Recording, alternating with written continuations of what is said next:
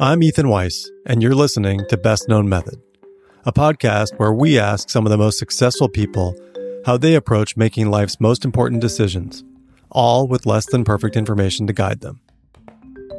In my professional life, I'm a preventive cardiologist and scientist at UCSF. I'm also a co-founder and advisor to Keto, a technology company that enables weight loss through the ketogenic diet.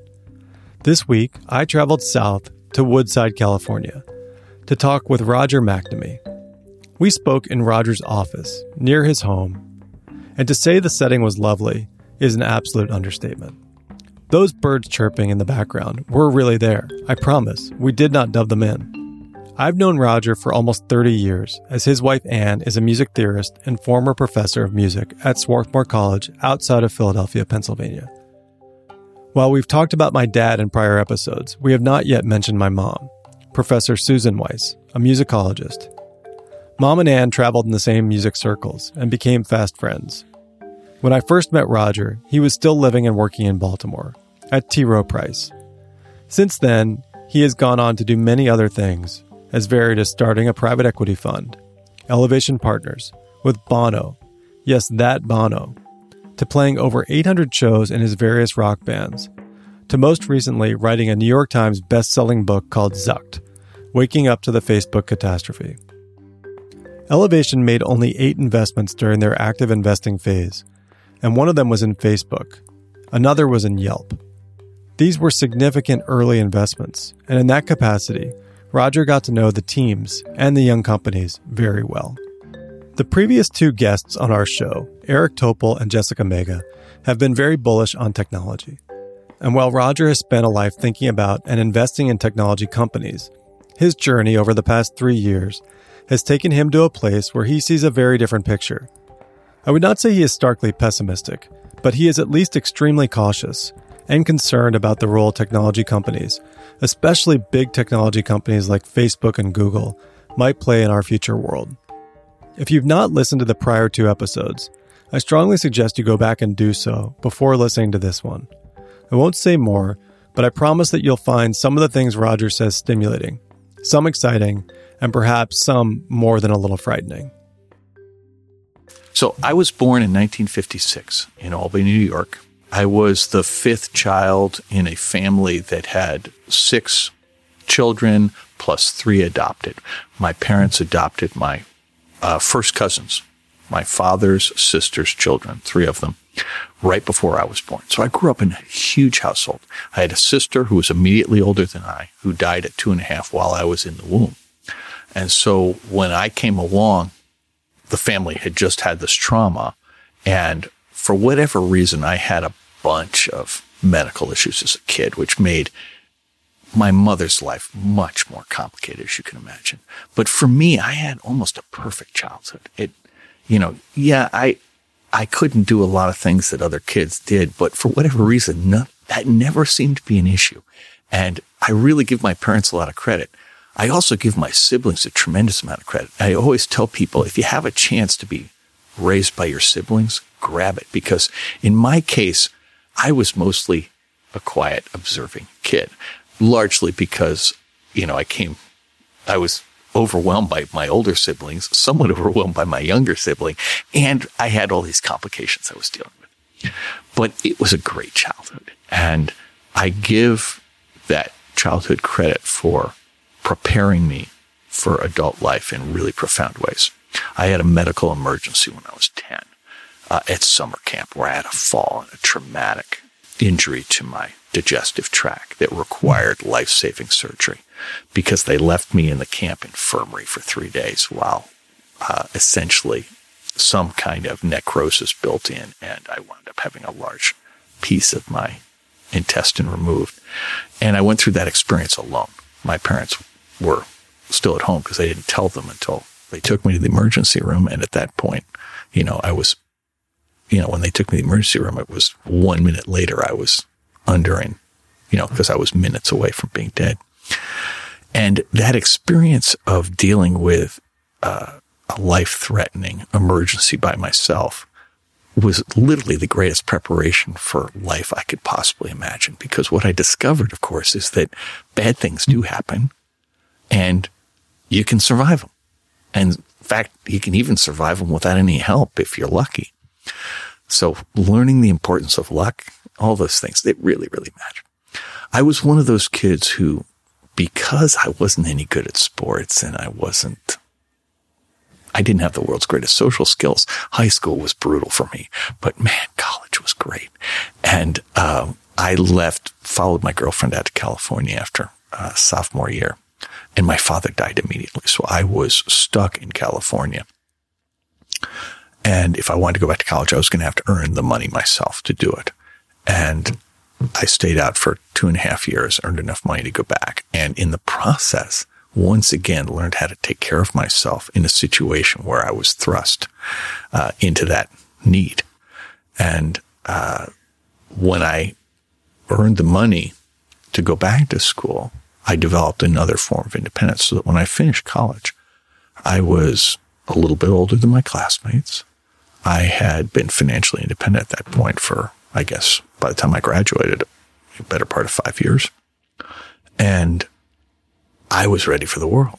And I met, the last year of college, I met the woman who became my wife. And Anne and I have been together now for 39 years and married for 36. And one of the things that I learned in that period, it was really driven home to me, the importance of just dumb luck. That you can do all the preparation in the world. And if you have bad luck, it won't matter. Whereas you can be a person who's got health issues, who loses a parent at a critical moment in time, who's forced to take really crummy jobs just to survive, to live at or below the poverty line for periods of years. And with a little bit of luck, all of that becomes a positive, not a negative.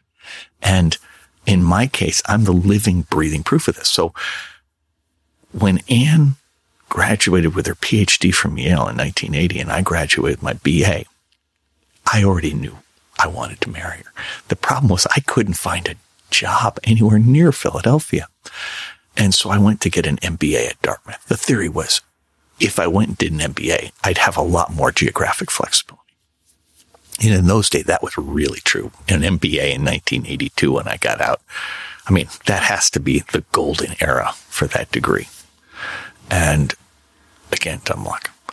So it's while I'm getting the MBA that I discover, oh my God, they will pay people to do research on industries.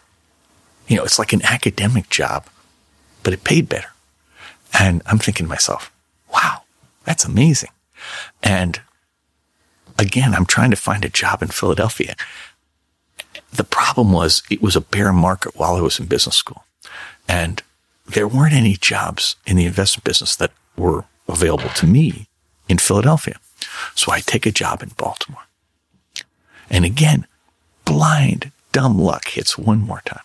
I begin my career at T. Rowe Price Associates on the first up day of the bull market of 1982.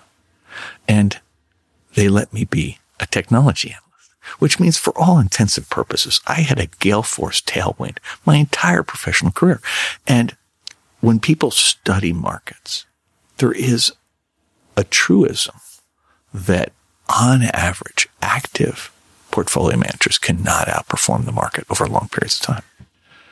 The thing that the academics forget to tell you is that in a market with hundreds of millions of participants, statistically, there will be tens of thousands of people who are 2 standard deviations better than the mean because of pure dumb luck. Now, if your starting condition is that your first day of your career is the beginning of the longest bull market in history, and they put you in the single greatest sector, that is the definition of blind luck. And so I think it's entirely possible that everything that happened in my career beginning in August of 1982 to the present day can be explained by the starting condition. So that was pretty profound because the tech thing worked, not because I was ever destined to be a great investor, because I'm not sure that if I'd covered any other sector that I would have even been successful. It's just that I was the same age as Bill Gates and Steve Jobs. You're being far too humble. No, hang on. This part's real. I mean, again, dumb luck. Beginning of 1987, I'm at a computer industry conference. And because my wife is in Philadelphia and I'm in Baltimore, I wind up having an insight about how to be a research analyst that was at that time novel, which is that with personal computer companies, you could sit in here doing spreadsheets of earnings models 24 hours a day, and they would do you no good at all, because if the product was successful, the earnings estimate was always too low. And if the product wasn't successful, it was always too high. So the key thing was, what I realized was, wow, why don't I just try to figure out if a product is going to be successful or not? And that strategy led me to follow the computer industry around, which at that time was really unusual. Travel budgets for research analysts at firms like T. Rowe Price were comparatively modest. Maybe they spent 20 days a year on the road. And my strategy was spend 150. And so talking to customers and trying to figure out. Well, actually just going around in those days, just going around to trade shows and industry conferences and just trying to get, essentially nobody knew what was going on. I mean, the industry, it was just as the people running it had no more idea than we did what was going on. And so they would get together once or twice a month at a conference or trade show and trade insights with other people. So it was a barter system. So my strategy was to try to infiltrate the barter system. And the way it happened was so, again, lucky.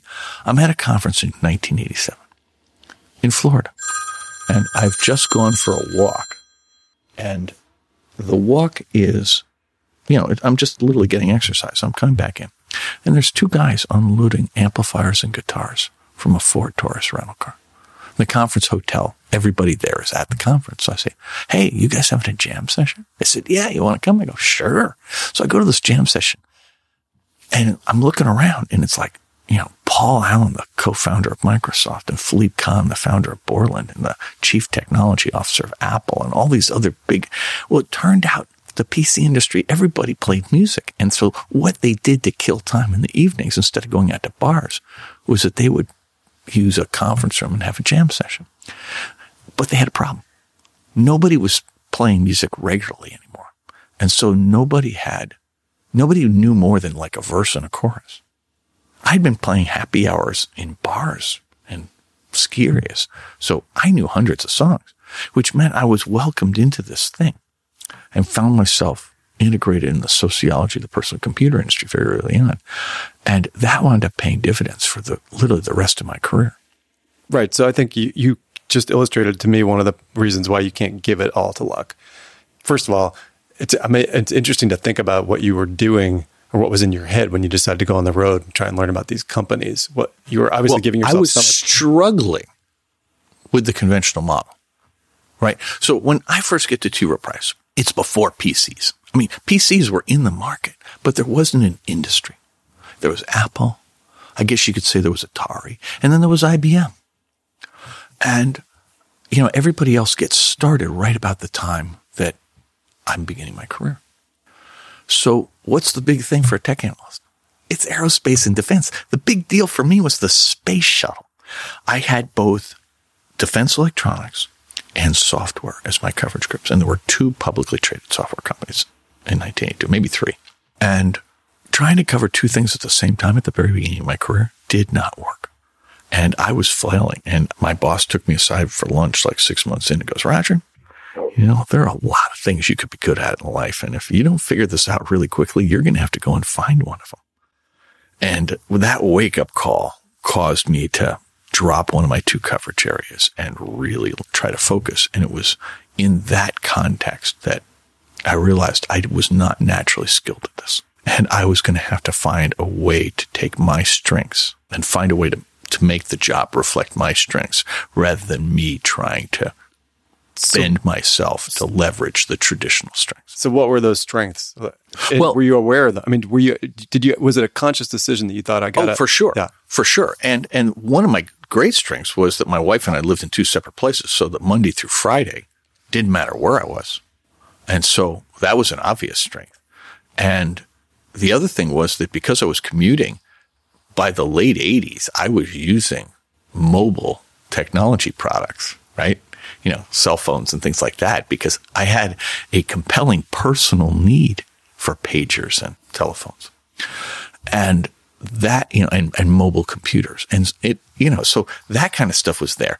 I liked playing games, so I really focused on that. And it's impossible to overstate how profound my interest in games was to my success, because in those days, we were just making the conversion from the government being the most important customer to corporations. The notion of consumers, that was still in the distant future. And, you know, getting a running start on that really mattered.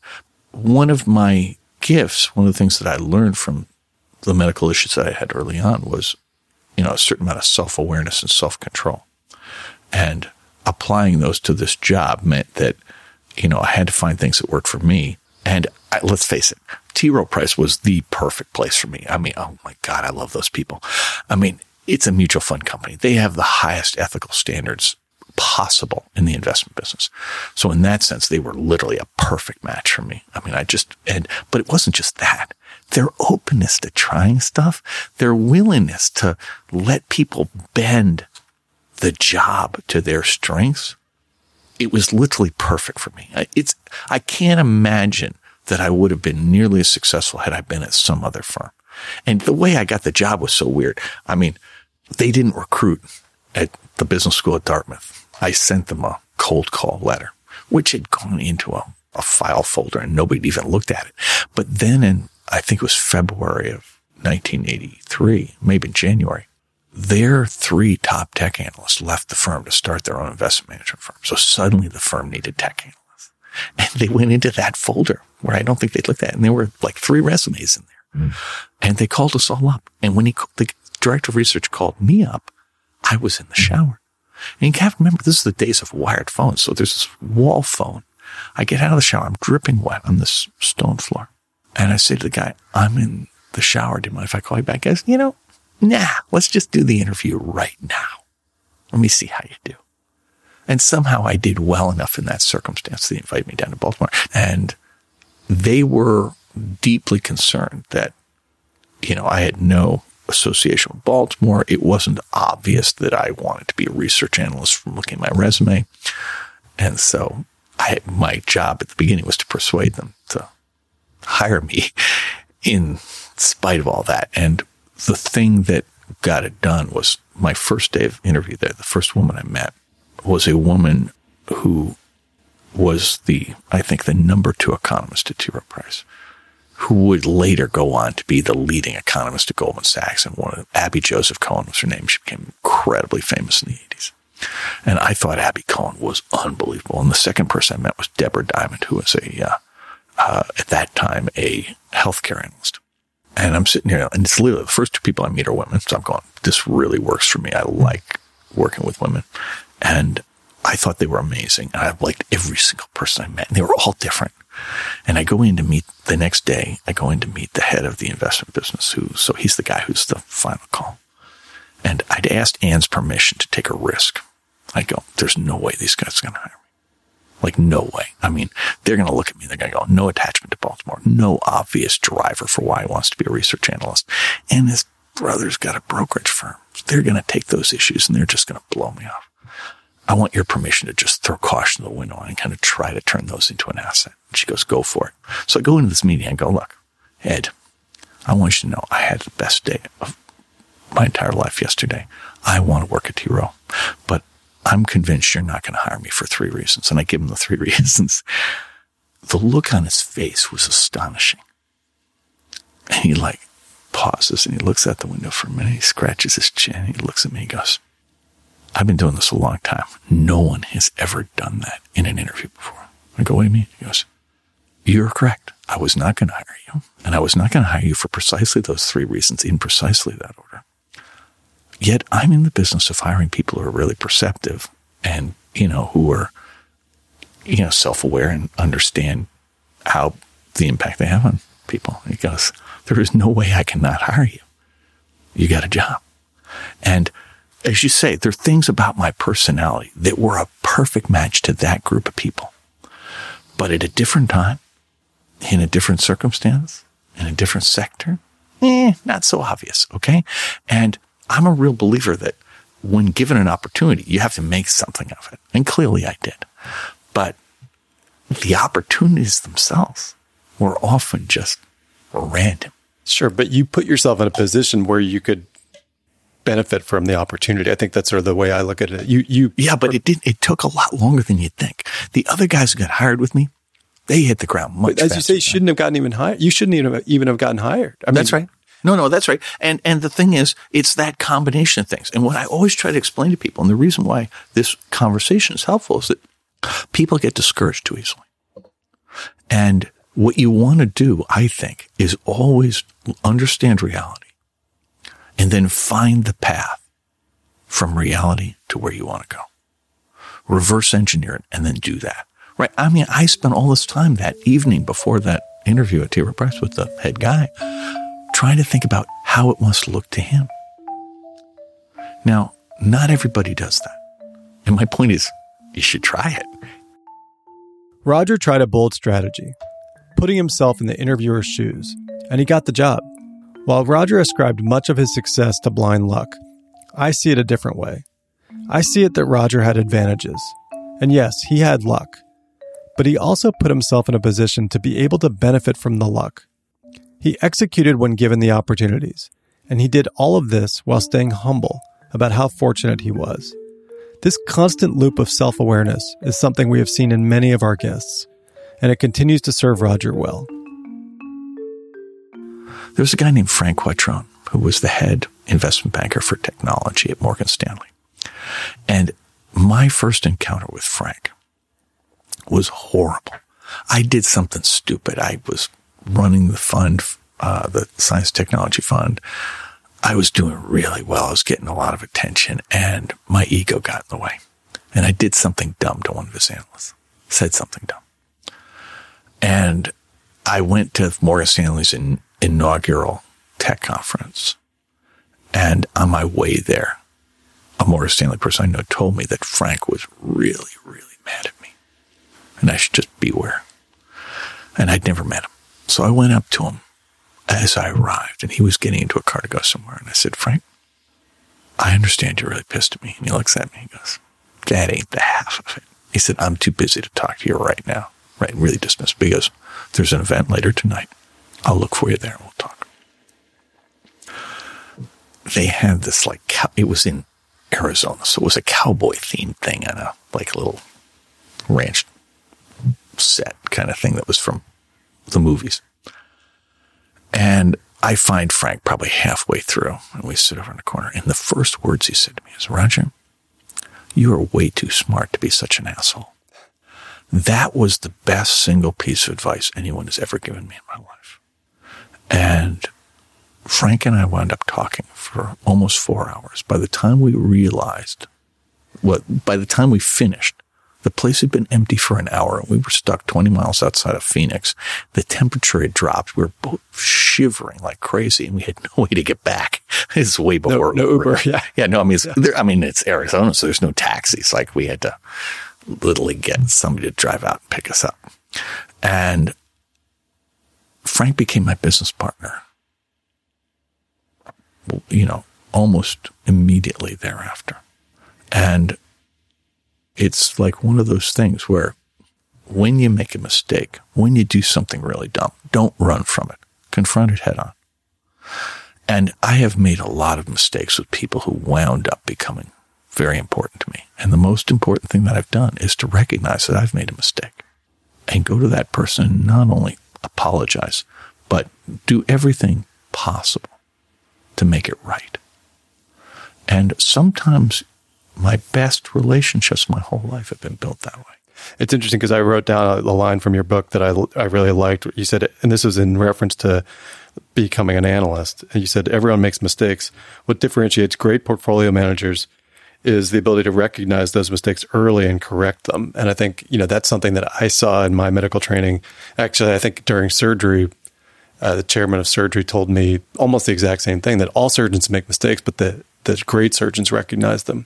And recognize them quickly and fix them. Well, and that's just as true in interpersonal things as it is in surgery or research or in portfolio management. And the trick here is to recognize that it's true and to look for ways to convert your mistakes into great outcomes for everyone involved. That's the key, though. I think that is important to emphasize. And I think it ties in with your childhood illnesses. You basically took negatives and turned them into positives. Whenever totally. You had them, you found that there was... And I had so many negatives as a child. You know, so many of the people that I went to school with in high school and in college had literally lived perfect lives, had been protected from any kind of negative thing. And the schools that I went to generally selected for success. And I would always look around and go, what in God's name am I doing here? Because I was the opposite of that. I spent most of my life recovering from something, right? Either a medical thing or a self-inflicted wound. And what I was really fortunate was to wind up in a field that rewarded those exact capabilities. In fact, when I interviewed people at T. Rowe Price, if I only got to ask them one question, I'd ask them to tell me about the event in their lives that had had the greatest impact on determining who they were. And people fell into two clusters. One group of people, which was the vast majority, would tell me about scoring the touchdown in the football game or, you know, being the class valedictorian or whatever. And then one person in 10 would sit there and say, well, and this is a true story. Well, when I was 12 years old, our family home caught fire. And I was in my bedroom on the second floor, and I grabbed my sister and went out the window and into the tree we used to climb into, and the house burned down, and my parents died. I mean, I heard that guy in 10 seconds. Mm-hmm.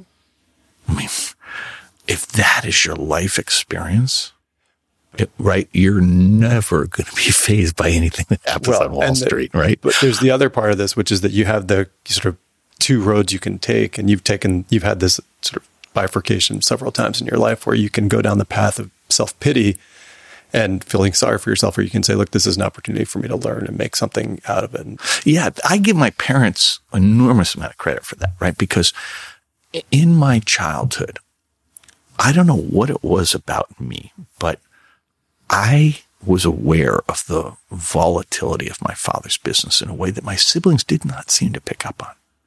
And I don't quite understand what it was that caused me to see it and them not to. But there were some years where the business was so precarious that it might easily have gone away. And my little brother and I would go in with my father to work to his office on Saturdays. And again, he'd be the only one there because it was a brokerage business. And so, you know, there were no market hours on weekends. But, you know, during the rough times, he would be there 6 to 7 days a week, you know, doing whatever it was he had to do, and we'd have to sit there. And my little brother, I don't think he was aware of the issues, but like sometimes the family would go on vacation and he wouldn't be able to come, right? And it wasn't because he didn't want to come. It was because he couldn't come, right? And that happened more than once. And we didn't take very many family vacations. And he kind of missed some of them, right? And so as a little kid, I'm looking at all this and thinking to myself, you know, what does that mean? And so in that context of my own life experience of recovering from stuff, my father always remained incredibly optimistic. And I just picked that up. And my mother, who had lost a child at 2.5 to a cancer that literally had a symptom and then killed her daughter within 2 days. And she's pregnant when this happens, right? So, you know, that has a profound impact. And, you know, her parents had not given her a wedding because she married a Catholic. And, you know, my parents had, they'd gone through the Second World War. They'd gone through the Depression. They had seen the ups and downs of life. And they passed that optimism to me. And it is interesting. They passed it to all of my siblings too. But in my particular case, it in combination with my life experience, it made a huge difference. You had a great line here that I think is applicable not just to being a parent, but to being any leader in any field. You said, my parents encouraged me, but never pushed. They were role models who, I can't read my own handwriting, who prioritized education and good citizenship, but they did not interfere. No, they very much took the position of, look, deal with it, right? It's like they did not tell me, even in elementary school, like, don't forget to bring something to class, right? I constantly forgot to bring things. And, you know, there's one story that really stuck with me. We went to this, like, petting zoo place in probably second grade. Well, second grade was really formative for me for two reasons, and this is one of them. So it's either second or third grade, and I forgot that we were supposed to go, so I didn't bring any money. And, of course, in our family, money was tight a lot of the time. And so I just literally, I didn't go in. I sat outside, and I wouldn't let the teacher buy me a ticket to go in because I'd forgotten. I had to take responsibility. I had read two books that I decided were me. One was Horton Hatch's The Egg, which is the Dr. Seuss book about the elephant that sits on the egg for the bird that goes to Florida. And the elephant never forgets, and it never leaves its post. And that was me. But the other part of me was Harold and the Purple Crayon. Harold, who draws his dreams, gets himself in trouble, and then has to draw his way out of it. I mean, the intersection of everything. And I knew that as a little kid, that was me, right? And the second thing that happened, also in second grade, was my older sister, 8 years older than I was, had gone away to school that year. So I'm home alone with my younger brother, and the Beatles are on the Ed Sullivan Show. And my parents are like, they don't care, so they're not paying any attention. So I miss the Beatles on Ed Sullivan the first time. And I am the only person in my second grade class who has missed it. And it was mortifying, particularly given that I've become a musician, right? And, you know, I've seen Paul McCartney play dozens of times, and it's like...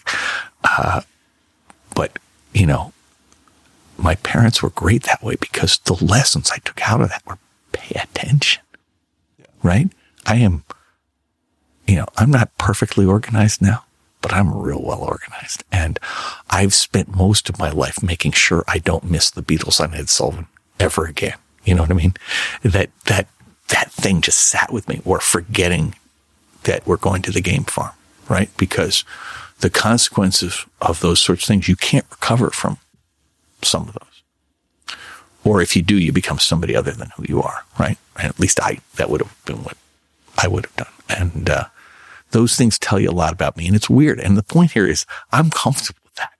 I mean, you know, I'm not like a member of any clubs, right? Because what club would want to have somebody like me? And, you know, you just got to be comfortable with who you are. And recognizing who you are and what situations you're comfortable in or not comfortable in, super, super important, because all this allowed me to get through high school with way less peer pressure impact than you often see. I mean, I was dragged by a friend to my 45th high school reunion. And it's a weird situation because I didn't actually graduate from that school. So I went to do a thing on the book. And a guy from my dorm from 10th grade came up to me and said, I want to apologize to you. And I go, really? For what? He goes, well, we were in the same dorm in 10th grade, and I hazed you constantly in 10th grade. I'm going, really? Like, I didn't remember this at all. And it had been bothering him for 45 years. And I felt terrible. And I go, dude, seriously, do not worry about this. I'm not even sure. I mean, I knew that they teased me, but I was from a family of a lot older siblings. I've been teased my whole life. That, in some senses, was just normal, right? And some of it was mean-spirited, but it didn't hurt.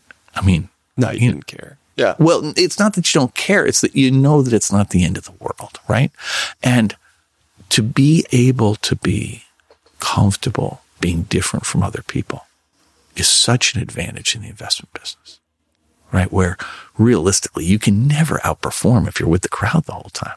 And my willingness to take responsibility for my own choices, my willingness to be different from other people, when it came to the investment business, those things they went from being a massive liability in high school and college to being gigantic advantages in real life. So you turned all that into an amazing start at T. Rowe and ultimately decided that you were going to leave. Was that something you knew? I mean, because this comes back to the conversation about them hiring you in the first place. I didn't. In fact, I didn't want to go. And I spent so what happened was this. T. Rowe started a venture fund probably like 1985 or so. And they were so good. They made early investments in Starbucks and all of these great retail things. So this was the beginning of big box retail. So they did, Starbucks and the category killers in, like CompUSA and in computers and all these fashion retailers. I mean, things that are still around. That you go to a mall, they're all over the place. And they gave me a chance to do tech things. So I did a very early investment in Electronic Arts, the video game company, and Sybase, the software company, and Radius, which made graphics cards in the early days of that. And what I realized was that venture was more relevant to my public market investing than the broad market was, because the threat to any existing tech company didn't come from a big guy. It came from a little guy. So you were doing both. I was doing both. And so I realized, wow, we should have a fund that combines the two and sell it as a product. And the venture things I was doing with this young guy at a California venture firm called Kleiner Perkins Caulfield and Byers. And the guy was John Doerr. And of course, John goes on to become God in the venture capital industry. But at that point, he was just the young guy who happened to do Sun Microsystems and do Kleiner's part of Compaq and Lotus Development, which that would be a career all by itself, right? So I have this dream that I'm going to do a business with John, and we're going to have T. Rowe market it, and it's going to be this really great idea. And I'm at the Comdex trade show in the fall of 1990. And John comes up to me and goes, one of our investors thinks we ought to start a fund that combines late-stage venture with public market investing, and they think you ought to run it. What do you think? Mm-hmm. And I literally, batting an eyelash, go, John, when do we start? Because I was already writing up a business plan for this idea. Of course, John had literally not thought about it that moment before and stopped thinking about it a moment later. And to get him back on topic took some effort. But a few dumb luck breaks happened, and I was able to get him back on the idea. And we were all set to do it. And then John and his wife adopted a baby, and he literally disappeared. And the thing was going to end. And Frank Caulfield, one of the named partners at Kleiner Perkins Caulfield and Byers, said, this is the stupidest non-decision we're ever going to make. You guys need to take this idea to another venture firm, because this is a really great idea and it's going to be huge. So we go to two other firms that week, both of whom say yes at the time. Kleiner hears about this. They come back going, wait, this is our idea. And so we go into business with those guys. And the idea from the beginning is to have T. Rowe Price be our partner and have them do the marketing. Because Kleiner, their business was like, they had 10 investors or something. I mean, they didn't know how to market broadly, and God knows I didn't. And T. Rowe spent months trying to make it happen, but their lawyers just freaked out. And in the end, they didn't. But I parted on the best of terms. And in fact, they let me use an office there. In fact, if I went back now, I'd be able to use an office. I mean, I have so much respect for them. And I've never had an unkind word for them, because I don't know any unkind words. I mean, they literally were the greatest employer possible. All I can say to you is, if you at one point in your life can work with people as great as the people at T. Rowe Price, you are the luckiest person on earth. And I mean, I loved living in Baltimore, and everything about it was great. And so I've stayed close to them ever since. But when I became an entrepreneur, I never thought I was going to be an entrepreneur. I didn't think of myself that way. And I don't know how good I was. I think I had a really great idea. And with Integral, I had the perfect partner. John Powell, who'd worked with me at T. Rowe, came as my partner, and we were perfectly suited.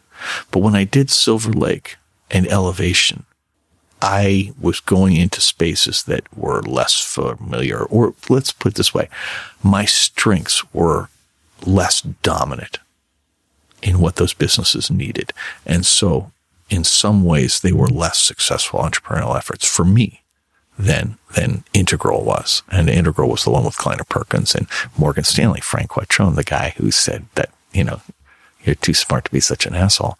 They wind up replacing T. Rowe as the marketing partner, and that turned out to be profoundly valuable. And it was really valuable to them. It was valuable to us. And, it was unbelievable to Kleiner Perkins. And, of course, John Doerr goes on to become God in his own religion, because he does first Netscape and then Amazon and then Google. And it's like, just imagine, you know, you're running a fund and your business partners are doing all that. This part of Roger's life reminds me of the old adage, when life gives you lemons, you make lemonade. Roger values making mistakes and learning from mistakes, and he turned that into a phenomenally successful investing career. He then took a chance to leave at the top of his game. Yes, this is a best-known method theme we've seen quite frequently. And he decided to move across the country to start a new venture, a hybrid venture of sorts. I was struck by Roger's observation that he learned the most about competition from younger companies, the startups, that they were the most useful source of information for the investments he made in more mature public companies. So he married the two and founded Integral Capital, which was a wild success. And while Roger was humble about the next chapters of his life, it was hard to argue with the results as Roger went on to co-found Silver Lake Capital, which went well. Well, except for the fact that Roger was traveling so much trying to keep up with his wife that he wore down and eventually had a stroke, possibly due to the enormous amount of time he was spending on airplanes. And then he got a call from Steve Jobs. I wound up having, you know, coming back to this really weird situation of having an opportunity to work with a guy I knew pretty well, Steve Jobs, to buy up to 18% of Apple at what was then cash value because nobody thought the company would ever amount to anything again. Right after the iPod, the original iPod is just shipped. And I'm looking at the iPod and going, wow, that's a really clever idea. I don't know how big that's going to be, but any company that comes up with that is worth more than the cash on the balance sheet. So I do this deal with Steve and my partners shoot it down, which is like, oh my God, why would they do that? I didn't understand. And then Bono comes in. We have a chance to buy Universal Music Group, his record label. And my partners say, we'll do that deal with Bono, but you can't be part of it. I'm going, what are you talking about? And they go, we don't want you anymore. And I go, oh, that's cold. And it's like I'm, you know, still recovering from open heart surgery. And it's like, you're kidding me. And they go, no, we realized, you know, we don't need you anymore. I'm like, oh. So I told that to Bono, and Bono goes, screw them, we'll start our own firm. And that's how Elevations. That's wild. But the other part of the story that's pretty cool is that I guess the way you met him was through a relationship you had with Cheryl. Is that right? Yeah. So in 1998, the very end of 1998, a guy sends me a business plan that he's proposing to the Grateful Dead that is going to take a square block of the city of San Francisco and turn it into a mixed-use real estate project themed around the Grateful Dead. It was going to be called Terrapin Station. And it was going to have an office building and an apartment complex and a shopping mall. And they were going to somehow mix into it a performance venue, a museum of Grateful Dead stuff. The Grateful Dead vault would go there. And to get Bob Weir on board, they were going to have a roller coaster that went through the mall. And I said to the guy, dude, one, I don't know anything about real estate. And two, I don't know anybody at the Grateful Dead. Yes, I'm a Deadhead. They've been my favorite band my whole adult life, but I don't know anybody there. If you can get the head of Grateful Dead Productions to call me, I will talk to you. Literally an hour later, 2 hours later, the head of Grateful Dead Productions calls me and says, hey, we'd like your help. And I'm going, I don't know anything about real estate. Nothing. I'm a tech guy. So, well, humorous. So I go into this thing and I meet up with the members of the band and they've got this idea and they're really into it. And I'm going, look, I don't know anything about real estate, but I know the following, which is the best deal is the one they show you before they've done anything. And then as soon as they start spending money, they start throwing ideas over the side. There is no way this thing is going to have a roller coaster. Like no way on earth. It probably won't have a performance venue. If you do this, you're going to have to be satisfied with doing this as a real estate thing that's mixed use of an office complex, an apartment and a shopping mall. And so they're thinking about this. And I said, but you know, what I do know is I know a lot about tech. And you've got this business selling to your fans online. And it was created by one of your roadies. And it's like really primitive, but your fans don't care. How about if we redo the tech and make it something we can federate to other bands so that all bands can sell direct to their fans the way the Grateful Dead does? Because everybody's really envious of the way that you guys deal directly with your fans. Most of them really like that idea. And so that's the one I went to work on. And so we go to the Dave Matthews Band and Fish and Pearl Jam and Bob Dylan and all these other people. Bono hears about it. And at the time, and this is 1999, He's got a philanthropic project that he's working on with the governments of the United States, the United Kingdom, Germany, France, and maybe Italy, where these giant economies are going to forgive tens of billions of dollars of debt from emerging countries that cannot possibly repay it, whose economies are hamstrung by the overhead of this debt. And they're going to forgive the debt, and they're going to use the Millennium Debt Forgiveness Project. His contact in the Treasury Department of the United States of America was the Chief of Staff to the Secretary of the Treasury, Sheryl Sandberg. And I don't know Sheryl, but this is where, again, dumb luck and coincidence kicks in. So Bono says to her, I got to find this guy. Cheryl goes, I don't know him, but I know exactly who he is because my brother-in-law, my sister's husband, works for him, and he's working on the Grateful Dead project. I can get you to him in one phone call. And so she did. And so we add you two to this conversation. And the thing that was difficult about it was that when I had my strokes, the project was not yet up and running. And I was coming back from visiting Ireland, from visiting with the management of U2. I mean, the way I met Bono was amazing. So he wants to meet me. He says, look, I'm going to be in Los Angeles for the Grammys. And this is the very beginning of 2001. And you barely even knew who they were? No, it was worse than that. Yeah. I mean, I literally could not have named a U2 song. I mean, they came along. I was a Deadhead. I mean, my musical tastes were fixed. I just wasn't, I was really busy in grad school and beginning of my career. And so there were all these bands and, U2, Pearl Jam, Dave Matthews were all bands that got started when I was doing other things. So I never really focused on them. And I couldn't have named a song. So we meet in the offices of Morgan Stanley in Los Angeles at 10 o'clock in the morning after they've won a Grammy for the song Beautiful Day. Now, they had come through a rough patch. So this was like the rebirth of U2. I can imagine they were up all night long. So they come to the office of Morgan Stanley, Bono and Edge, 10 o'clock in the morning. And as we're sort of meeting and greeting, Bono says to me, people in my business are stupid. I go, really? He goes, yeah. He says, we think the people really love our music. And what we don't understand is that in reality, the success that most successful bands in the music business find a new piece of hardware that teenage boys are buying. And they create software that shows off that hardware. It starts with the Beatles with hi-fi. It goes on to Pink Floyd with stereo. And then you got car radio, and that's the Allman Brothers and the Eagles and people like that. And he goes, we are so stupid. We missed what he called the subwoofer. He said the hip-hop guys nailed the subwoofer in cars. And we just totally whiffed. And I feel so stupid. The whole business is, the software is there to promote the hardware. And that's what we got to get right. I was like, oh my God, I don't know if that's true or not true, but it sounds true. And what an astonishing thing for anybody to see. What an incredible insight. And the notion that this is 10 o'clock in the morning after they've been up all night, I'm going, this guy's amazing. And thank God he didn't ask me my favorite U2 song because I would have had to say, I can't name one. And now I've since been to, 50 shows. And I mean, I really love U2 now, but I had a whole rebirth there. But I thought Bono and Edge were just captivating, wonderful people. And they're not just great musicians. They're really great human beings. And I mean, Bono's an incredible philanthropist. And Edge is just such a beautiful human being. And I mean, the other guys are too. But those were the two I got to know best. And, they would have been successful at anything they chose.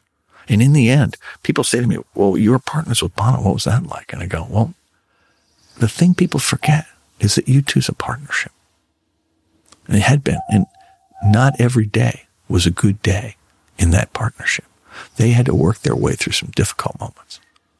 So if we were forming an investment partnership, Bono's experience in that was actually much greater than almost everybody in Elevation except for me. And he embraced the thing. So he insisted on meeting every investor before closing, which means he met over 100 different firms. he was amazing at handling the internal dynamics of keeping everybody in line. Now, he only had one day a week available to us. No one's going to say no to that meeting, though, right? When you call him and you say, Bono wants to meet with you, no one's going to say no, right? Well, that's the thing. Yeah. No, but the way it worked was that somebody had to say, we were interested in the meeting, and then we would go, okay, that's fine, but you have to meet Bono first, and he has to approve you. But the same thing would be true of companies, right? Because if you're at the intersection of tech and media, I mean, who doesn't want to be the next U2? Who doesn't want to be the next Bono? And he was amazing at marketing things for these companies. And so in his one day a week, he could add so much value. And it was value no one else could do. I mean, Frank Caulfield, the same guy from Kleiner Perkins who'd been my mentor years earlier, says, I tell him what we're doing. He goes, Roger, what's the big deal about Bono? He says, there's at least 10 guys in rock and roll who could do this. He goes, there's Mick Jagger and all these other people. And I go, well, I don't know those guys. He goes, well, other people do it. Frank, who in that scenario is going to play me? Right. Who's going to be the guy that the musician trusts, right? Who's going to be the person who's done, at that point, of mutual fund from nothing and two startups from zero? And in the end, it worked great. And not every day was a great day, but the fund worked out really, really well. And in the end, of course, any fund where you only make 8 investments and 2 of them are Facebook and Yelp, everything's going to turn out just fine. This theme of making lemonade out of lemons continued showing up in Roger's life. He had a major stroke, open heart surgery, and then was given a ridiculous opportunity to invest in Apple by Steve Jobs. But his partners balked and basically made it clear that they did not really want him around. That deal falling through ultimately led to a new partnership with Bono. Yeah, that same Bono from U2. Music has been important in Roger's life in so many ways. It's how he met his wife Anne, a music theorist. It played a fundamental role in his young career when he jammed with the leaders of the early technology revolution, where Roger's experience playing in bars and clubs paid dividends in that he had a vast wealth of knowledge of songs. Then Roger was approached by the Grateful Dead, his musical heroes, to do a development, a real estate development. Of course, Roger had no business doing a real estate deal, and he told them so, but they persisted. Ultimately, Roger convinced them that his strengths, their strengths, lent themselves better to doing what Roger did best, which was to use technology to enhance what the Dead were already doing extremely well, using cranky old technology and selling merchandise directly to their fans. That experiment proved wildly successful, and other bands noticed, including some of the biggest acts of the time. The Dave Matthews Band, Phish, Pearl Jam, Bob Dylan.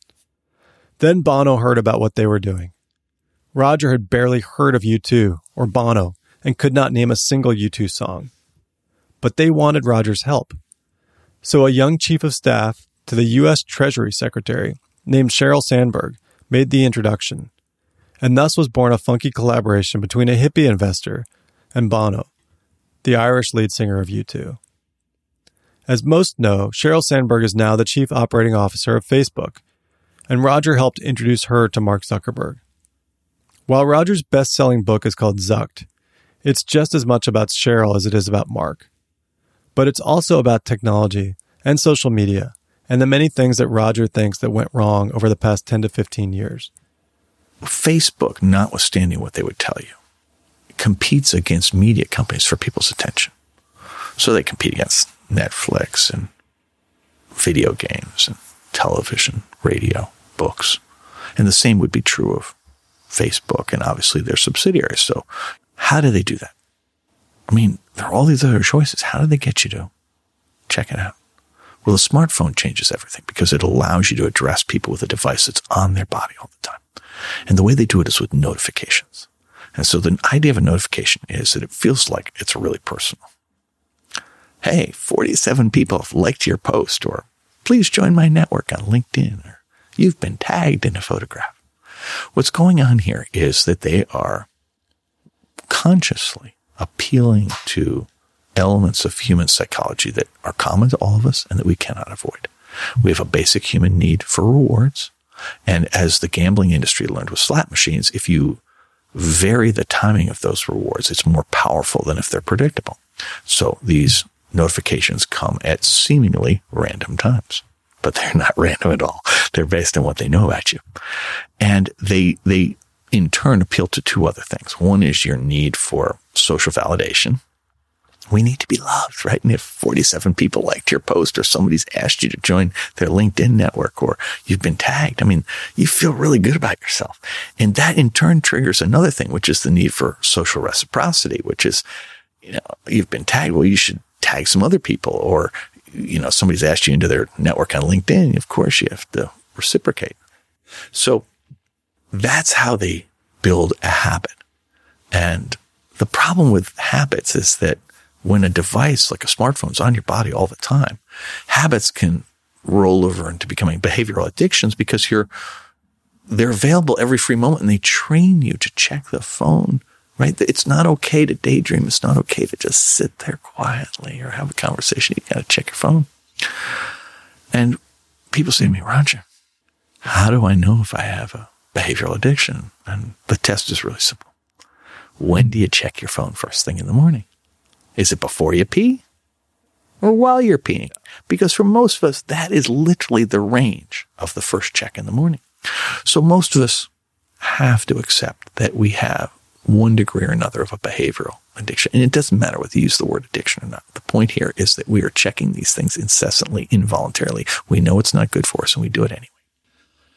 That's not enough. Now they have to keep you paying attention. They need lots of time, because the ads, which are how they get paid, are in a newsfeed or on the side of a search result. And you're not going to spend a lot of time with them. So they have to get you to see lots and lots and lots and lots of ads. Again, they appeal to elements of the human psyche that we cannot bypass. And you think to yourself, well, fine, so show me kittens and show me baby photos and, you know, happy things. And the problem with that is that one person's happiness is another person's jealousy or resentment, right? And if what happens when somebody shows you their perfectly manicured vacation on Instagram, right? You get annoyed with them. What happens if they show you their meal that they enjoyed so much last night? You go, why do I care? Whereas if they appeal to flight or fight, if they hit you with things that either make you afraid or outraged, your engagement level goes off the charts, because we are in many ways herd animals. And it turns out that if you are afraid or you're outraged, you want to share that fear or outrage, because if others share that with you, you're just going to feel better. But not only that, there's a social benefit to being the one who shares. You get prestige from being the one who is who alerts the herd that there's danger coming.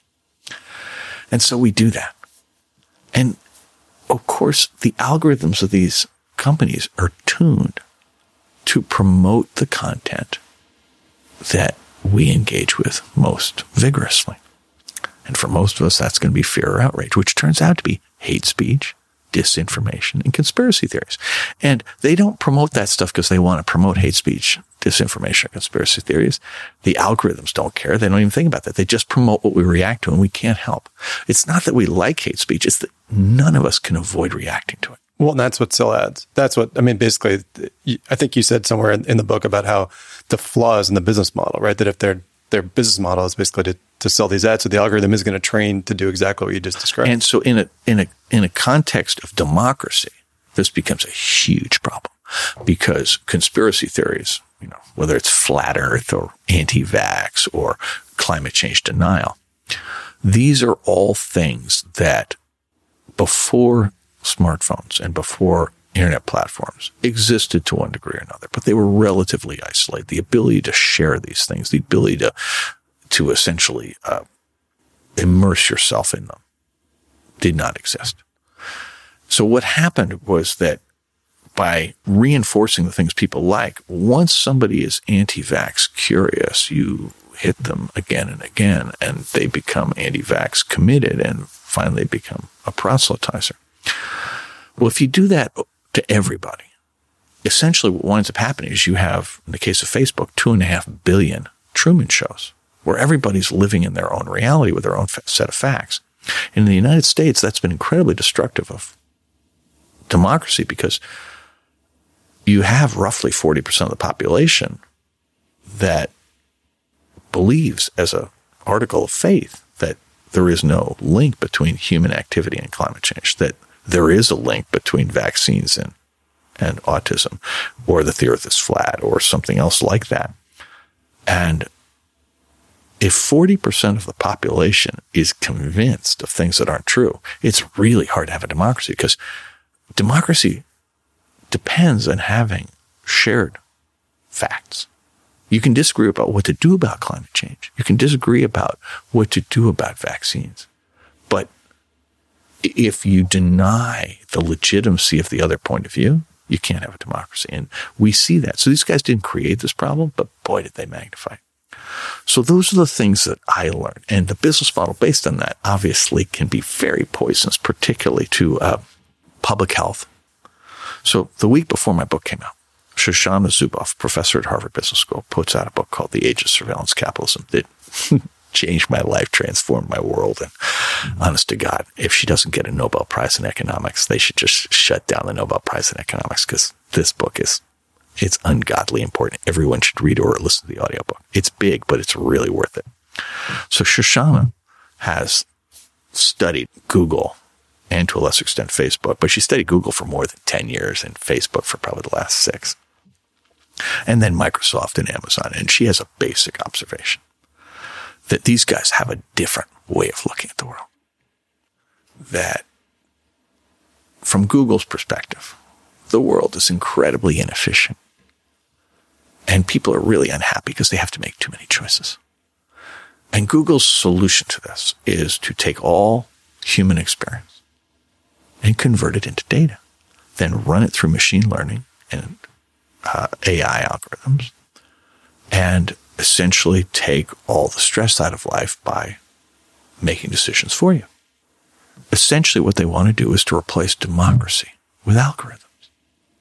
And you sit there and say to yourself, well, hang on. Is that a good idea or a bad idea? And I go, well, we need to have a debate to figure out whether that's a good idea or a bad idea, because essentially their idea is the opposite of the Enlightenment. It's the opposite of the Declaration of Independence and the Constitution, which are all about free will and individual choice. And their notion is, nah, that's really inefficient. We're going to replace that. Think about how that works. And Shoshana has these great examples. The case of Google Maps. A lot of people use Google Maps to commute in the morning, right? And they wake up and they look, and Google says every once in a while, let's say, I don't know, one day in 10, today you need to take an unusual route. And people trust Google, so they don't think about what's going on. Let me tell you what's going on. Again, I get this from Shoshana. Google calls it load balancing. They need to distribute the traffic on all the available routes to keep it moving smoothly. I call it, and Shoshana would call it, playing God. And I ask the simple question of, who paid Google for that, right? And you say, so, well, in the case of Google Maps, that doesn't bother me. And I go, well, okay, well, let's look at Waze. And with Waze, they introduce a business model based on getting paid to have traffic flow by various retail establishments. So they, as Shoshana will say, let's say they figure out that you like ribs. So at mealtime, your route is going to be extended to drive you past rib places. And if your goal is to get from point A to point B as quickly as possible, then that's in conflict with your goals. And maybe you say, yeah, I like ribs, I'm happy with that. I'm sitting there going, okay, now imagine they're doing this to every product they have. So I tried with Google Glass. Google Glass was the first time that they chose to convert human experience into real time. So people are wandering around with glasses on, and they think that they have a little computer in the corner and they can stay up to date or whatever. But from Google's point of view, they are actually sensors. So they're capturing facial recognition of all the people that they encounter. And facial recognition in this context is not just who you are. It's looking at the 1,000 muscles in your face and determining your emotional state of mind. So is this person angry, happy, sad, whatever. And on top of that, it's capturing everything that the person does. Now, that product failed. We called those people glass holes, and it didn't work. So Google goes back into the lab. And this is one of the things that Shoshana saw that I missed completely. They repackage it as a video game. And they don't take any chances. They spin it out as a separate company called Niantic. Come on, really? And the game was called Pokemon Go. That was Google? And suddenly they have 1 billion people with a smartphone wandering around who they think they're playing a game. And a couple things are going on. They're doing all the facial recognition things. They're capturing all this human behavior. But then Google gets to run behavioral manipulation experiments. right? Post 9/11, we don't interact with strangers except in Pokemon Go.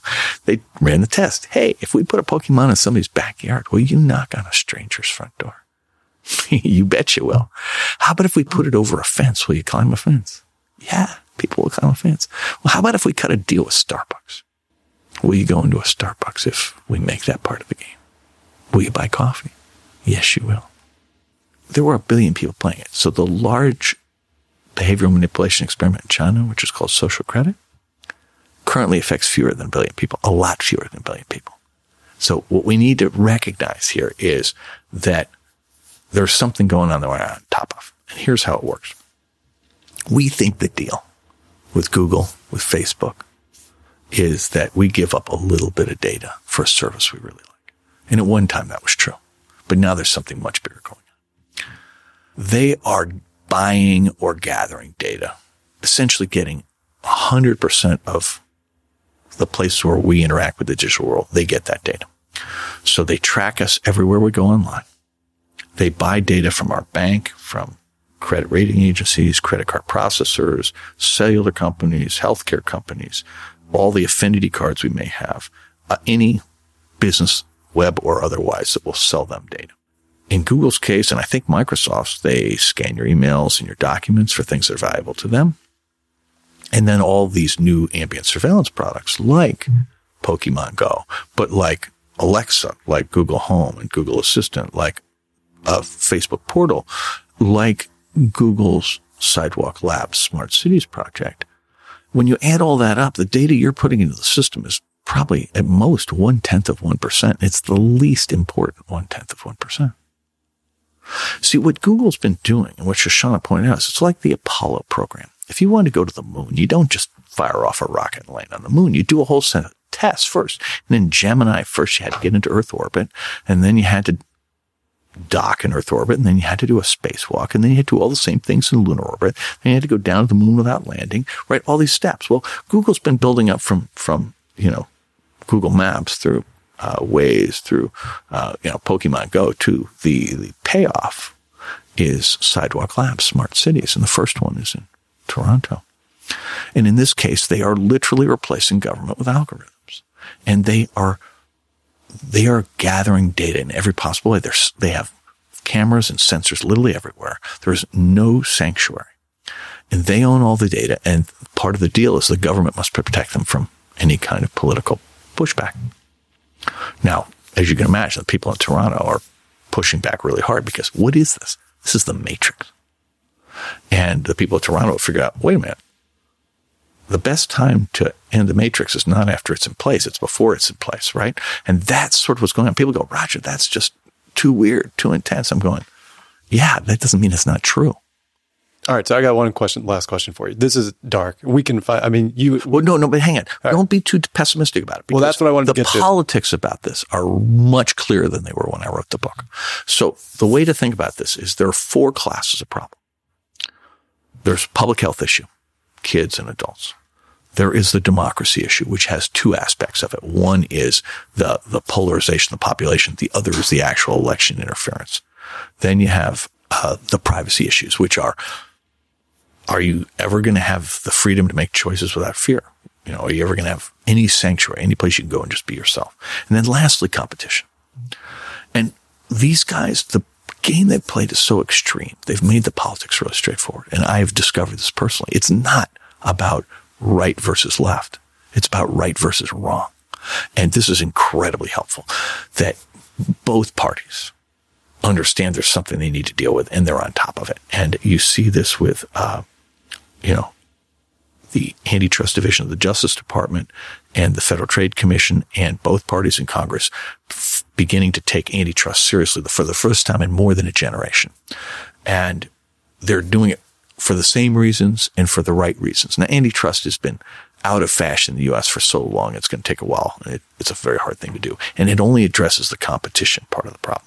We have to have other ways to go after the issues of public health, democracy, and privacy. Now, fortunately, Professor Zuboff has provided the path there, which is it is the business model. But the business model, as she describes it, we want to look at one stage earlier than the way I looked at it in my book. My book, there's nothing about the book I would change other than her notion is you have to end the practice of gathering data everywhere and then exploiting it without the permission, support, or knowledge of people. Essentially, she uses the metaphor of, or the analogy of 1900 with child labor. That the debate about data today, right? Millennials will sit there and go, I'm not worried about this, right? I'm a digital native. And I go, hang on. Here's what we're dealing with. In child labor in 1900, the debate was between 5 hours of child labor a day and 8 hours until somebody came along and goes, wait a minute. The right number is 0. And the digital natives would go, I'm not worried about this. And I go, well, hang on. It isn't actually about you because it's not your data that's causing the problem. Remember, if you are a woman, there is a higher than 90% probability that Google will know you're pregnant before you do. They have this data voodoo doll with all this data in it, and they are manipulating your choices and those of everyone else. Remember, you get no benefit from the data that you're putting in, right? They've looked at everyone who's gotten pregnant, looked at the 1,000 steps ahead of time, and discovered there are all these common things that occur, some of which occur after pregnancy but before the person's aware. And so they're in the business, as Shoshana Zuboff would say, of selling behavioral predictions. They make a market in behavioral predictions. And they're in the business of selling certainty. And the problem with that is that we trust them. We trust search results. We trust our newsfeed. We think that they're honest brokers. What we don't realize is that they don't need our data anymore. They need us to use the products so they can control the search results to drive us towards the certainty that they're selling. So the way it works is they go to their customers who are the marketer who want to reach us, and they're monopolists so they can provide access to everyone and perfect information through that data voodoo doll. What do we get? We get what they give us. We get what they allow us to have, which are the things, they know everything. They know how much money you earn, where you spend it, where you live. So they tailor your search results based on what they know. And my basic point is you may not, after you know all this, want to make any changes. God bless. But right now, 99% of the population has no idea this is going on. And we ought to have a conversation about whether we want to live in the matrix before it happens. And 2020 is coming up. And the great thing is every one of us can play a role because we're going to meet all these politicians. And nobody in politics is on the wrong side of this today. Doesn't matter what party, what candidate you want to vote for. You just want to get in their grill and go, what are you doing? I mean, antitrust, you seem to be doing great. You're going to deal with the competition part. What are you going to do to keep these guys from literally collecting all this data about me and using it without my permission, without my awareness? Are you going to apply the same laws to people who do email and texting and documents that you apply to the postal service or telephone companies, where it's a felony to read what's going on through your pipe, right? That should be a no-brainer. Medical stuff. There's no way in God's green earth that their people should be able to do what they're doing online, right? They're not allowed to discriminate against a pre-existing condition, but if they know you have a pre-existing condition, the insurance products that you're shown will never reflect what you're entitled to because they don't have to. Okay, so here's my question, because this is, like I said before, it's dark. But my question... It's dark, but we have the power. Well, yeah, and I believe you on that. But I guess my other, the side question is, assuming that we have to and will solve this problem, is there something we can learn from this experiment? In other words, is there, these guys, on the one hand, what they've done is incredibly powerful in a negative way. But on the other hand, they've learned more about human behavior in the past 10 or 15 years than we've learned in the previous history of the world. And so could we take what they've learned and apply it for good? Ask yourself what they've learned about human behavior that doesn't take you back to a period before civilization. They've learned nothing. All they've done is reinforce things we used to know before civilization really took hold. Here's what I will tell you, and I think this is the right way to look at this. There is nothing good that these guys do that you cannot reproduce easily or that they couldn't deliver with a good business model. The problem here isn't social media. The problem isn't search. It's not... Well, so that's where I'm going is there something in the future if we put up the guardrails and fix the business model? Well, it's better than that. Yeah. So if you've ever done that that thing where they ask you on Google, are you a robot? You know, and they show you the pictures of cars and trucks and signs. You know that they don't need you to do the signs to know you're a human, right? They do that to train the artificial intelligence for Google self-driving cars. They know you're a human based on mouse movement. Here's what's deeply wrong with their business model. Their customer is not you. If you wanted to make the first medical diagnosis of Parkinson's disease, can you imagine a better way to do it than by tracking people's mouse movement? They're doing it. Well, here's the problem, though. The guy with the largest collections are people like Google and Facebook, right? And remember, and Amazon. Amazon is in the health insurance business now, okay? Who is their customer? Their customer is not you. And so if they see the first sign of it, let's say 50% probability, 75% probability, they're going to take it to an insurance company or a drug company. The insurance company is either going to take away your insurance or raise your rates, and they're not even going to tell you because it's a pre-existing condition, right? So what you really want to do is convert these things into insurance products where they are using what they learned for your benefit, that they are not sharing your data. You know, all these things, and this issue of treating data as a fuel source like oil, it dehumanizes us because suddenly we're not the customer. We're not even the product. We're the fuel. And in that context, we're just a metric. And the same thing is true of these like Ancestry and 23andMe. You're paying them to share your data. Well, and, you know, the same thing happens in the medical field, right? Where, you know, they claim it's anonymized, but it's all nonsense. They have so much data they can de-anonymize in a heartbeat. But you're basically, you know, all these medical information systems aren't improving outcomes. They're improving the collection of payments and they're improving the targeting of drugs, except the targeting of drugs isn't against immunizing people against Ebola. It's against these really narrow things where they're free to price them as high as they want, right? And all the incentives are wrong, and it's not just in tech. Peter Drucker was the great management guru of the later part of the industrial age. He used to talk as the five stakeholders: shareholders, employees, the communities where employees lived, customers, and suppliers. And his notion was a good manager had to balance all five. And you wouldn't balance them equally, but you balance all five. For the last almost 40 years, we have basically operated as though the only people that matter are shareholders. And over the last 20 years, led by the tech industry, we've acted as though metrics are the only thing that matter. Well, the problem with that, if all you care about is shareholders, then you're going to do a lot of harm to employees, to the communities where they live, to suppliers and customers. And if all you care about is metrics, there's no room for ethics.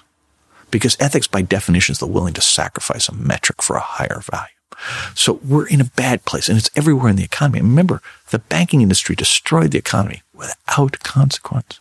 Wells Fargo took money out of the accounts of millions of account holders, and nobody went to jail.